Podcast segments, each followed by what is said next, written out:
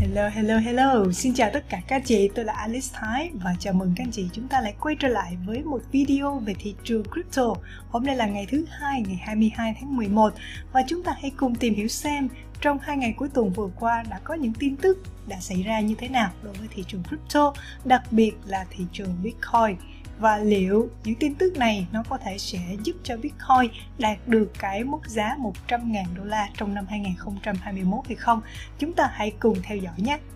Đầu tiên là toàn bộ thị trường crypto trong ngày hôm nay, chúng ta vẫn đang thấy một màu đỏ vẫn đang chiếm thế chủ đạo nhưng Bitcoin thì cũng đã có hồi lên nhẹ sau khi đạt ở mức giá thấp là khoảng tầm 55.000 cho đến 56.000 thì hiện tại đang được giao dịch ở 57.700 thậm chí trong ngày hôm qua thì chúng ta cũng thấy là Bitcoin đã có một số những cái sự hồi lên đến gần mốc giá là 60.000 quay trở lại. Nhưng mà sáng thứ hai này thì thị trường đang có một số những cái dấu hiệu lại đỏ trở lại rồi. Nhưng mà nếu mà chúng ta nhìn thì hãy thấy rằng là khu vực vùng giá 55.000 vẫn đang được giữ. Và cái cây nến mà thể hiện cái sự bật lên của thị trường rất mạnh là vào ngày 19 tháng 11 khi mà vừa đạt xuống cái cái mốc giá tầm là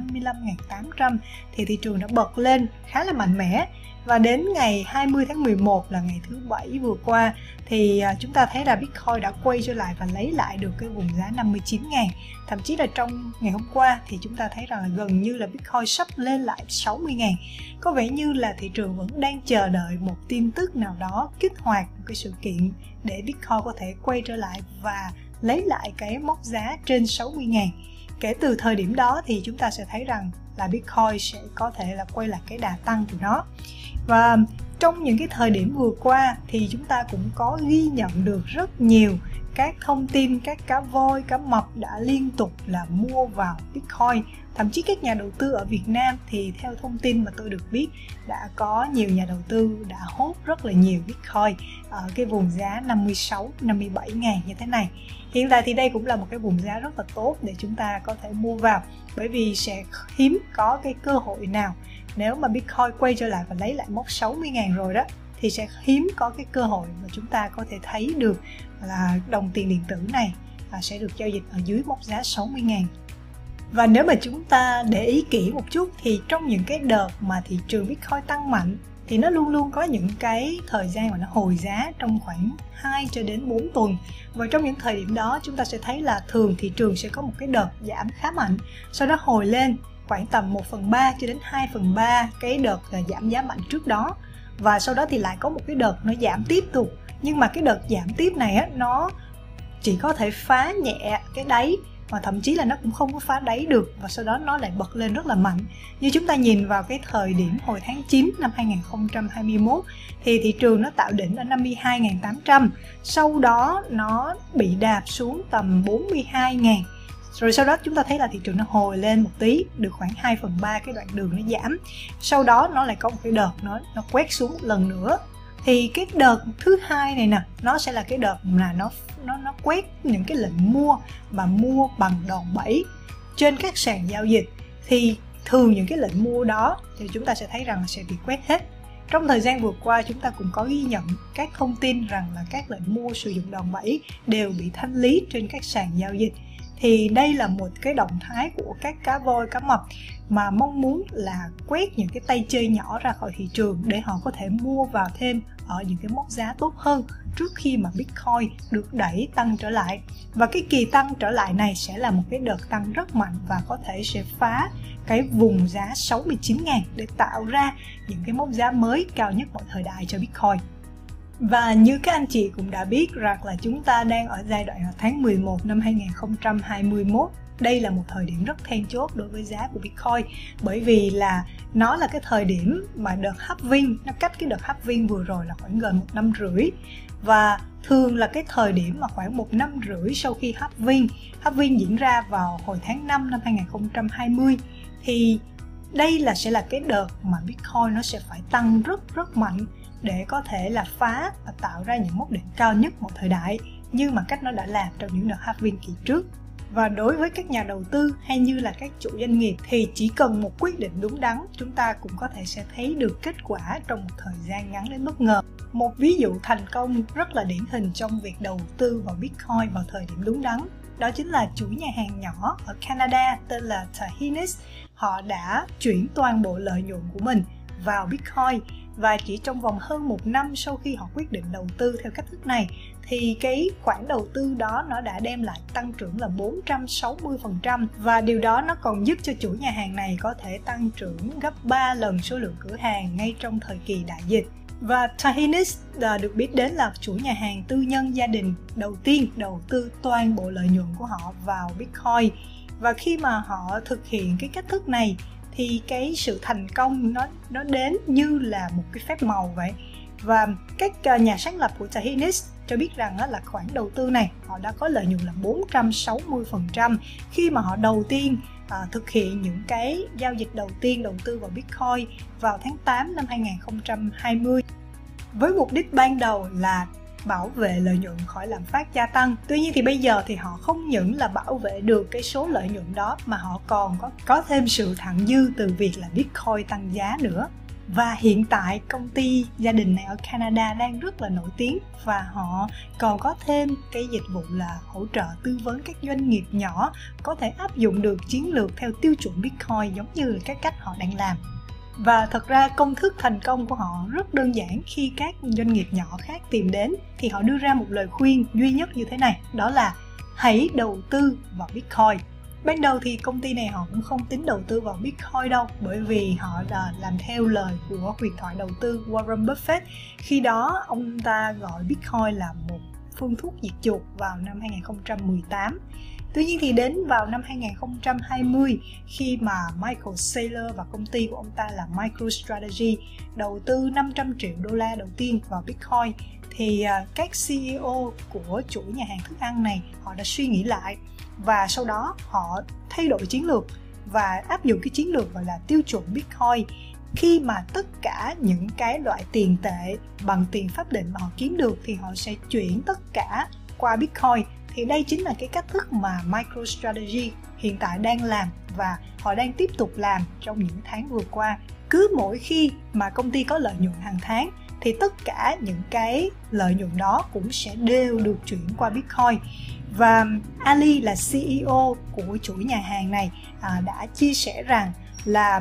ông ta mua vào Bitcoin trong những thời điểm Bitcoin giảm giá cũng như là những thời điểm mà Bitcoin tạo đỉnh thì vẫn mua theo cái đúng cái chiến lược là trung bình giá Bitcoin. Vào thời điểm tháng 8 năm 2020 thì Tahinis đã thấy được vấn đề là lạm phát đang gia tăng, đồng tiền đang mất giá. Các ngân hàng trung ương thì cho rằng là lạm phát chỉ đang ở tầm khoảng mức 5%, Tuy nhiên thì ngoài thực tế chúng ta có thể thấy rất rõ ràng, da cầm thì tăng giá 45%, thịt bò thì tăng 25%, hàng hóa nhập khẩu và gia vị tăng 65%, dầu tăng 110% và vào thời điểm đó chính là cái lúc những người sáng lập Tahinis quyết định họ phải thực hiện hành động gì đó để bảo vệ nhà hàng khỏi cơn bão lạm phát cũng như là cơn bão của dịch Covid. Không chỉ họ đang trải qua cái cuộc khủng hoảng về tiền tệ, cha mẹ của họ là những người nhập cư từ Ai Cập cũng đã trải qua những cái khoảng thời gian tồi tệ khi mà chứng kiến đồng bảng Ai Cập mất giá 65% so với đô la Mỹ từ năm 2012 cho đến năm 2017. Vì thế thì à, các nhà sáng lập của chủ nhà hàng Tahinis họ rất là nhạy cảm với cái việc là lạm phát. Vì vậy thì khi mà chứng kiến là các ngân hàng trung ương đồng loạt in tiền hàng loạt cũng như là lãi suất được giảm xuống kịch sàn thì họ đã đưa ra một quyết định và đây có thể nói rằng là một quyết định sáng suốt nhất trong cuộc đời của họ đó chính là đầu tư hoàn toàn vào Bitcoin và không chỉ là đầu tư vào Bitcoin mà họ còn khuyến khích các uh, nhân viên cũng như là các khách hàng của họ có thể thanh toán bằng Bitcoin mỗi khi mà mua hàng tại nhà hàng này. Và đó được dự kiến sẽ là xu hướng dành cho các công ty vừa và nhỏ, thậm chí là những doanh nghiệp lớn như là MicroStrategy cũng sẽ áp dụng cái cách thức là chuyển toàn bộ lợi nhuận cũng như là tiền mặt của công ty thành Bitcoin và đưa nó lên bảng cân đối tài chính.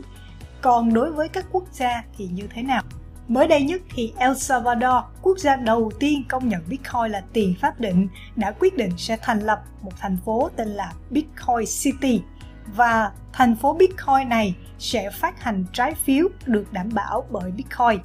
Phát biểu trong một hội nghị về Bitcoin vào thứ Bảy vừa qua, thì Tổng thống của El Salvador là ông Nayib Bukele đã nói rằng là ông ta quyết định xây dựng một thành phố Bitcoin và cái nguồn năng lượng để tạo ra Bitcoin thì sẽ sử dụng nguồn năng lượng tự nhiên là nhiệt từ núi lửa. Vì vậy thì đây sẽ là một thành phố tạo ra Bitcoin hoàn toàn xanh và sạch và Tổng thống El Salvador còn tiết lộ rằng là bất kỳ những nhà đầu tư nào đầu tư vào thành phố Bitcoin này thì họ có thể sẽ giữ được tất cả những lợi nhuận từ việc là đầu tư cũng như là kinh doanh ở thành phố này, ngoại trừ một cái khoản thuế là thuế giá trị gia tăng mà thôi. Đầu tư vào đây và bạn nhận lại toàn bộ lợi nhuận. Đó chính là những cam kết của Najib Bukele trong cái hội nghị Bitcoin được tổ chức tại El Salvador vào thứ Bảy vừa qua và đây cũng chính là một cái xu hướng dành cho các quốc gia nếu mà mong muốn sử dụng bitcoin như là một đồng tiền pháp định. Điều này cũng à,